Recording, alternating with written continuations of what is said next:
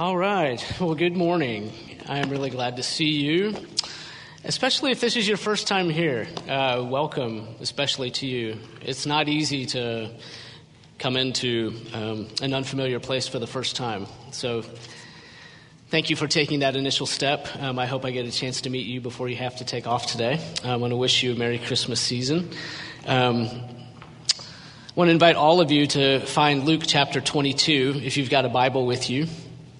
Um, the words will also be up on the screen in just a moment if you don't have a Bible with you this morning. Luke chapter 22. Um, if you are joining us uh, for the first time or the first time in a while, we have been um, following the story of Jesus' life through the eyes and the writing of a man named Luke. This um, this book that we're in in the Bible is um, the longer technical name is the Gospel of Luke. He's telling us Jesus' life story. At this place in his account, this is getting very close to the end. There's 24 chapters in Luke. We're in uh, chapter 22, so very near the end. Um, Luke's getting very close to the end point of Jesus' life um, on earth. Jesus, um, just in a matter of hours here in the account, um, is going to give up his life on the cross. And as he's getting close to the end of Jesus' life in the account here, um, things are really going badly for Jesus' followers, for his disciples. in the hours before Jesus gives up his life, um, we're seeing all kinds of failures from his followers, from his disciples. We've seen them do all kinds of things that um, they would be really ashamed of if they were with us here this morning. Um, let's think about some of those things and rehearse them real quickly. Um, we have seen them argue with each other about who's the greatest, right? Right after the Last Supper, right after the bread and the cup, they, the immediate conversation is which one of them is superior to the others. Then after that, we've seen them sleeping um, in the garden when Jesus has asked them to pray along with him. They fall asleep. We saw one of Jesus' disciples even uh, tell the authorities where they could find Jesus on this night so that they can arrest him. Like, he was a close associate of Jesus named Judas, and he went and told the authorities, hey, you can find him here at this hour so they could come and take him away. And we talked about that last week. Um, Judas, we call that a grand failure. And now at this point today, Jesus has been arrested, and the last disciple standing, Peter, is going to have a major and very personal failure in the courtyard nearby the place where Jesus is being examined by the authorities. We are observing someone's worst moment today. And we should just um, take a moment at the outset and understand the the heaviness and the, the depth of what we're doing. This is someone's worst moment of their life. It's their lowest moment as a disciple of Jesus. And it's on display for everyone and has been for 2,000 years. What if, what if your worst moment and greatest failure was on display for public consumption and available for everyone to dissect in church after church after church for 2,000 years. That's what we're doing today. We're examining someone's worst moment, their, their lowest point. And we're doing that because we get there too we get to places like we're going to see Peter get to today. We get to places of shame and self loathing. We'll see Peter get there today. We'll talk about some of the ways that we get there ourselves. So we'll identify with what we see in Peter in terms of failure. And then, most importantly, the most important thing that we're going to do is we're going to see how Jesus responds to it because that's what we really want to know in the depth of our hearts is How does Jesus respond to me? What does he think of me when I'm at that lowest moment as one of his followers? Okay? That's where we're headed today. If you're able to, to stand for the reading, I want to invite you to stand um, if you'd like to honor the Word of God that way. This is the account of Peter's failure from um, the Gospel of Luke, chapter 22, beginning in verse 54, and I'll read through verse 62. All right? Then they seized him and led him away. That's Jesus. Bringing him into the high priest's house, and Peter was following at a distance. And when they had kindled a fire in the middle of the courtyard and sat down together, Peter sat down among them. Then a servant girl, seeing him as he sat in the light and looking closely at him, said, This man also was with him.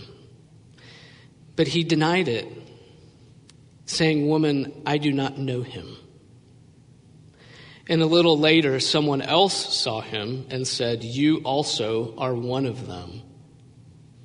But Peter said, Man, I am not. And after an interval of about an hour, still another insisted, saying, Certainly this man also was with him, for he too is a Galilean. But Peter said, Man, I do not know what you are talking about. And immediately, while he was still speaking, the rooster crowed. And the Lord turned and looked at Peter, and Peter remembered the saying of the Lord, how he had said to him, Before the rooster crows today, you will deny me three times. And he went out and wept bitterly. Before we talk about what we just read, um, I want to give you a quiet moment um, to pray in your own heart and ask God in this moment to give you what you need today from the Word. Okay? Just ask Him. Pray the very personal prayer and ask Him for what you need today.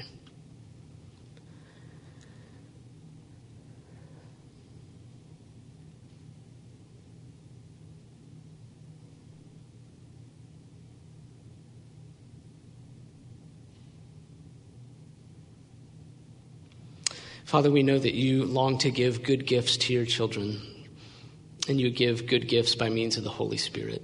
So that's what we ask for now. I pray for a good gift for every person listening now as we look at these words of the Holy Spirit, knowing that the same Holy Spirit is here in power among us now to apply the word to each heart. We know that you're a good giver, and so we come to you and ask. We ask in faith, and we ask in Jesus' name. Amen. All right, please be seated, folks.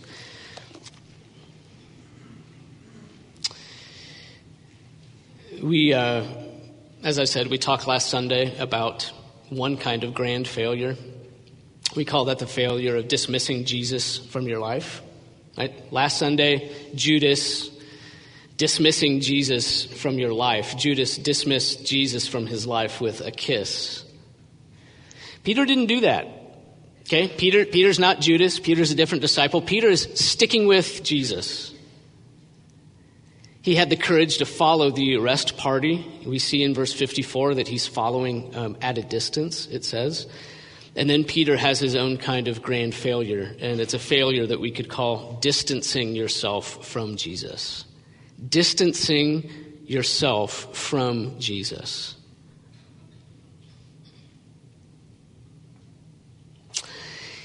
Peter has this series of interactions with some strangers who he happens to be sitting among, where he puts more and more distance between himself and Jesus. He does his best to disassociate from Jesus. Probably the most condemning statement that he makes, he makes three statements that we read about here. The most condemning one is probably the first one, verse 57. Look what he says according to verse 57 in response to the woman who thinks he looks like a follower of Jesus, Woman, I do not know him. That is complete disassociation from Jesus. I do not know him. And then his next two statements are really just following that up and confirming what he's already said. The point is that Peter, who's been a leader, a leader among Jesus' disciples, is distancing himself now from Jesus. So, why are we calling this a grand failure? We're calling this a grand failure because in this scene we see a disciple determined to do something that's completely the opposite of discipleship. Discipleship means following closely, following Jesus leading. Discipleship means closing the distance between yourself and Jesus, following him more and more closely over time. And here he does the opposite. He does all that he can to walk away from Jesus. It's the opposite of what a disciple does. That's why we're calling it a grand failure. Peter turns and he walks away from Jesus. Why does he do that? Well, Peter reaches a point where his close attachment to Jesus has actually become an inconvenience for him. There's something else that's hanging out there in front of him that's more attractive in that moment than a close association from Jesus. What is that thing? What is that attractive thing that's hanging out there in the moment that he wants to go after and get? Well, in this case, it's safety. That's the, that's the carrot hanging out there, an opportunity to be safe. To not get involved in whatever's going to happen to Jesus and whatever's coming his way. He gets to escape that. Safety is more attractive to him in that moment. Safety is more desirable in that moment. I think we can all understand that and how that must have felt. So Jesus is sold out in a moment. All that resolve that Peter had had earlier to stay with Jesus is just gone, just like that. Now, let me ask you where, where does this dynamic show up in your life? I'm talking specifically to people who associate with Jesus, who consider yourself a disciple, who have trusted in Jesus for the forgiveness of your sins, who are trying to follow him closely, who are trying to obey him. And I'm asking you, where does this same dynamic show up in your life where Jesus is sold in a moment? What are the idols that have drawn you away from Him in a moment? Here's what I'm asking Do you ever find yourself consciously disassociating from Jesus? To grab that other thing that's more attractive to you in the moment. Whether it's safety, whether it's indulging your lusts, indulging your anger. Maybe it's indulging revenge. Maybe it's indulging comfort. What are the things for you that make you likely to say for a moment, Yeah, I follow Jesus, but not for the next 10 minutes?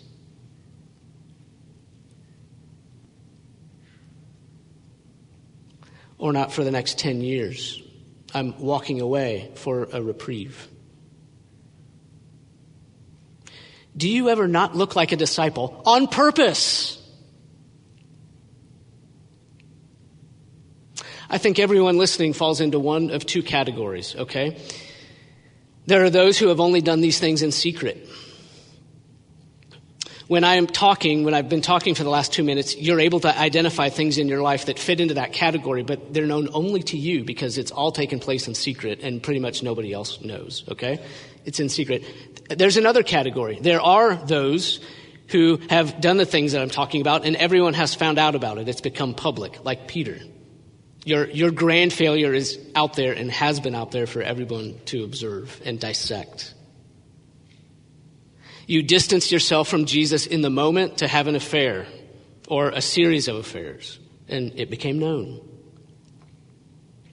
You distanced yourself from Jesus in the moment to commit a crime because you had cultivated a desire to do that crime in your heart over a long period of time. And in a moment, you walked away from Jesus and you did it, and now everybody knows because you went to jail and now there's a record. And everyone knows. You distance yourself from Jesus in a moment and said things that a disciple of Jesus should never say to someone or to other people. You indulged your anger. And it happened in front of everyone. And there's no taking it back. And now you just live with the fallout from that. You distance yourself from Jesus by any number of other ways by stealing, by cheating, by embezzling, by some other action. Maybe, maybe you distance yourself from Jesus by not taking action, some kind of non action.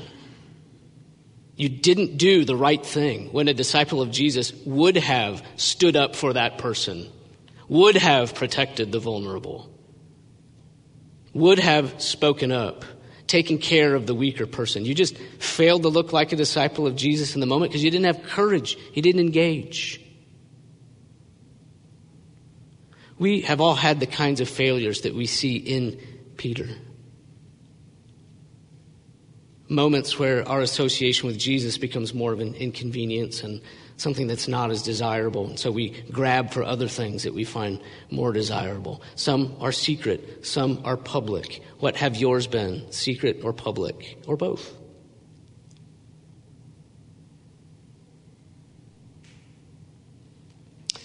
And then we have moments like we see um, Peter have in verse 62, the very last verse in the account, and he went out and wept bitterly.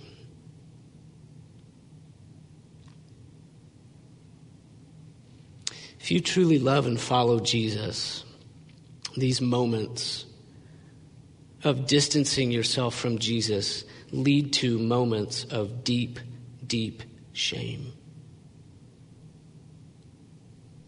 Maybe you would even describe them as moments of self hatred, self loathing,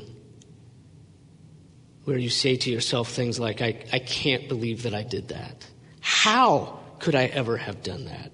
That is the very last thing that I would ever want to do. It's the thing I said I would never do, and I did it. And I can't believe I did it. I think that's the place where Peter is in verse 62. He, he did the thing that he said he would never do. He hurt the person that he is the last person he would ever want to have hurt. He said he would follow Jesus closely to the very end, even if no one else did. And then all that resolve was gone in a flash, and he did what he said he would never do. And now there's just weeping. He is so, so low. And I would not be surprised if Peter could speak to us today if he would just say, you know, I really would have rather died. In the end, looking back, I would have rather died than have done that.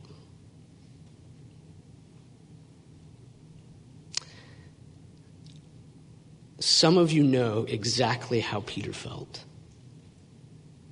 Some of you feel that way now and have felt that way for years. Overwhelming shame and self loathing.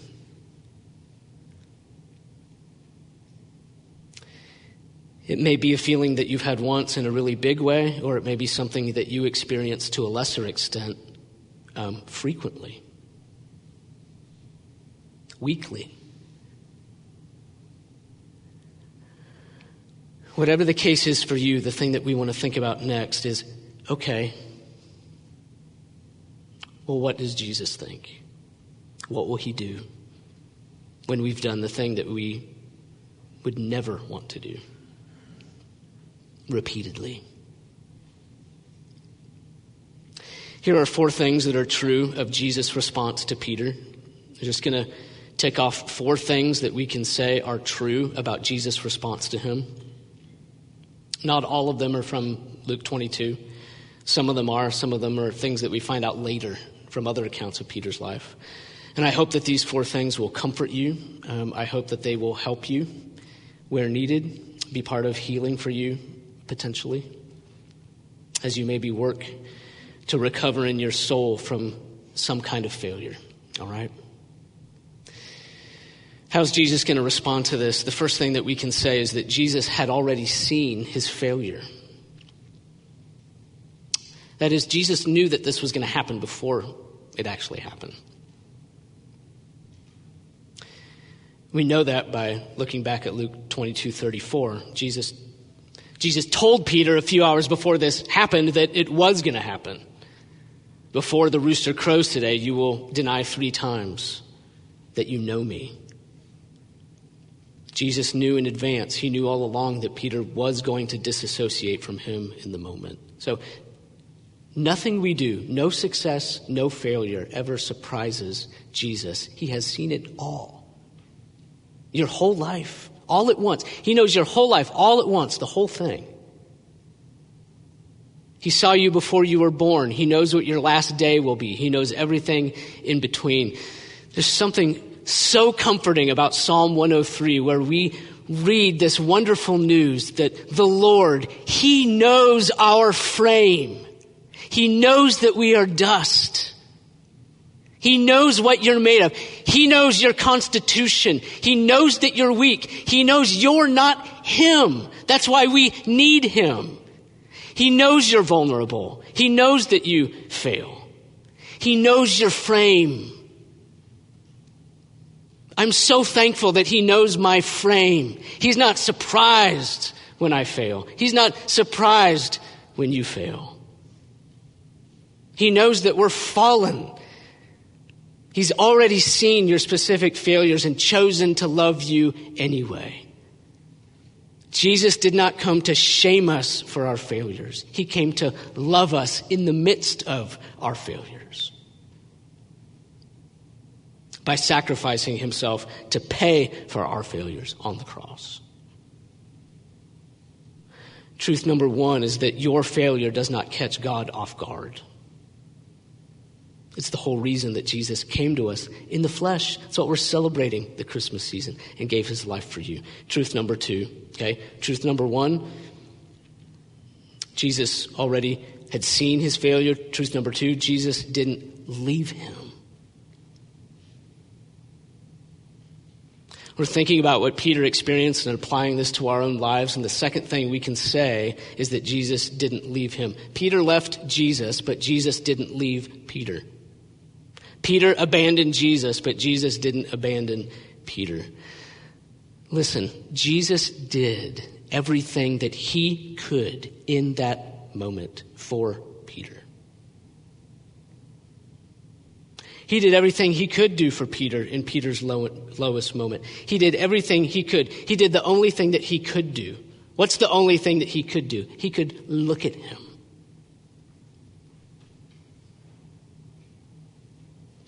Obviously, I can't prove it, but I have a strong conviction that the look of Jesus that's described in verse 61, where we read, And the Lord turned and looked at Peter, I have a, a strong conviction that this is a look of compassion and love.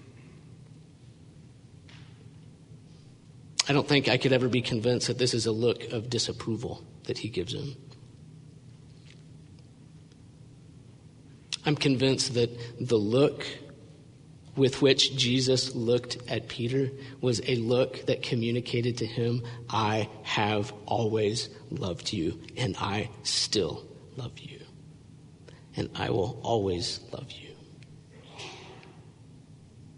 Even in your lowest moment. Jesus is bound. He can't move his arms and his hands. He can't wave. Can't make any kind of a gesture towards Peter. He's standing at a distance from him. He can't talk to Peter. What's the only thing that he can do? He can look at him, can't he? Just imagine if Jesus hadn't looked at him.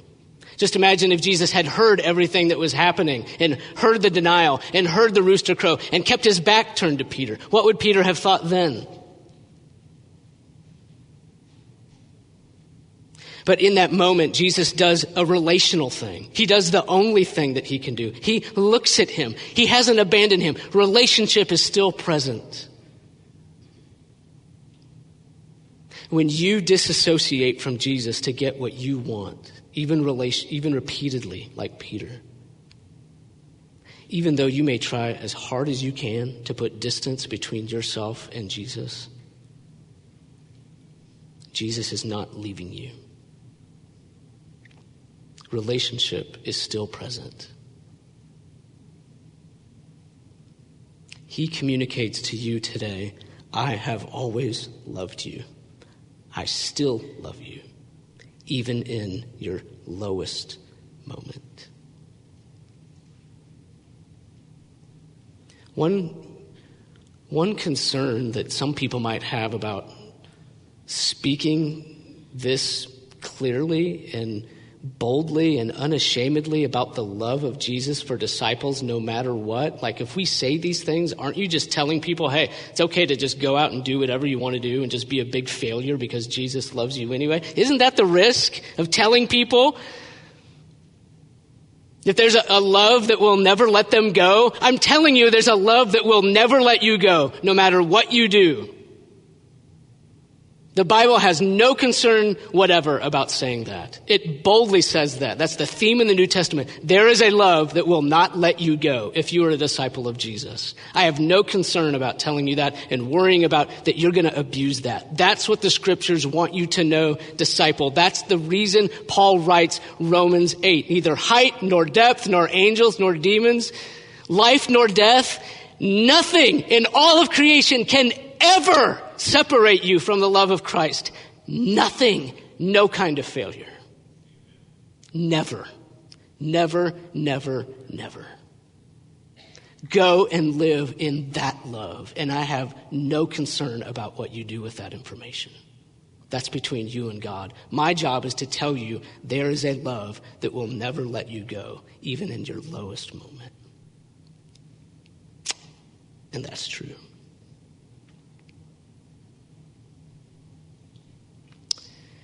Third truth Jesus is going to restore him. John 21.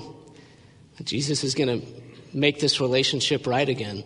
Jesus takes the initiative to do it. This isn't in our passage today, but if you are familiar with John 21, you know that Jesus fixes a breakfast for Peter on the beach and invites him to come, and they talk about their relationship. Peter gets to affirm his love for Jesus. Jesus gives him the opportunity to say, I love you. Three times after three denials, Peter gets to say, I love you, I love you, I love you. It's not a super comfortable conversation, but they get there. What does that tell us? God is always ready to restore you. You know, it's not that way with humans. When you sin against another human, it may take you a long time to restore that relationship. You may never restore that relationship. But just in days, in mere days after Peter denies him, Jesus is reinitiating. He's ready. Jesus is ready to do that, okay?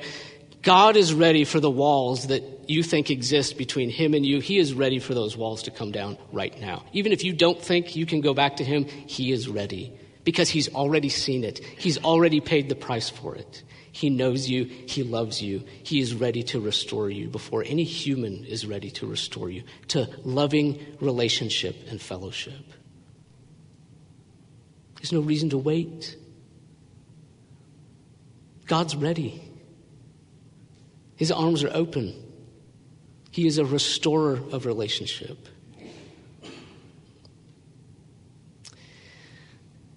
Truth number four. Jesus will use him. Acts 2.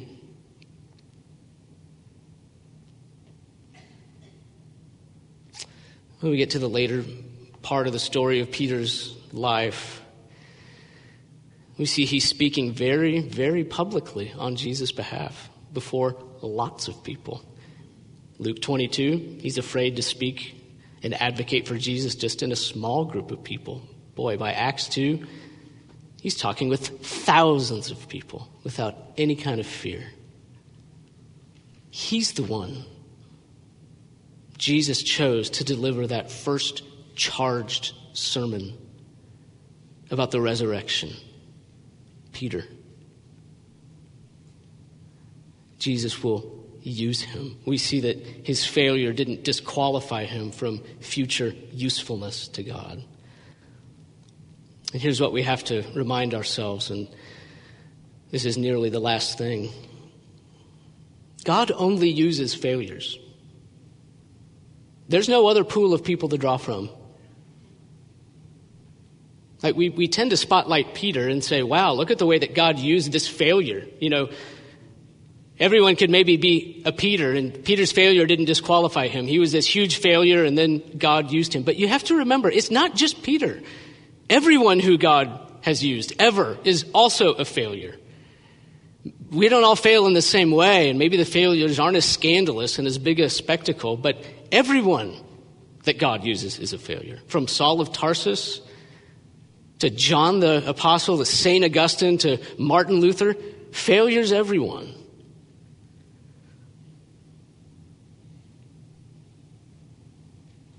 Certain kinds of failures will disqualify you from certain kinds of ministry. Certain kinds of failures will disqualify you from certain kinds of ministry, and that's a good thing. But there's no failure that ever disqualifies you from usefulness to God. There is a good future for you. You are able to help other weak people. We need those testimonies. We need the testimonies in our lives of people that have failed that God has shown a future for. And hear how God has used me anyway, even though I failed. There is hope for you after failure.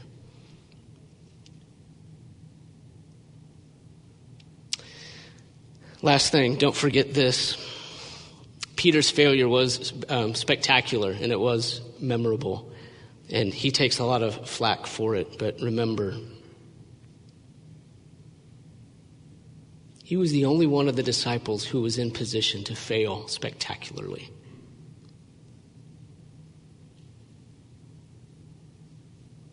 He was the only one of the disciples that was even in position to fail spectacularly.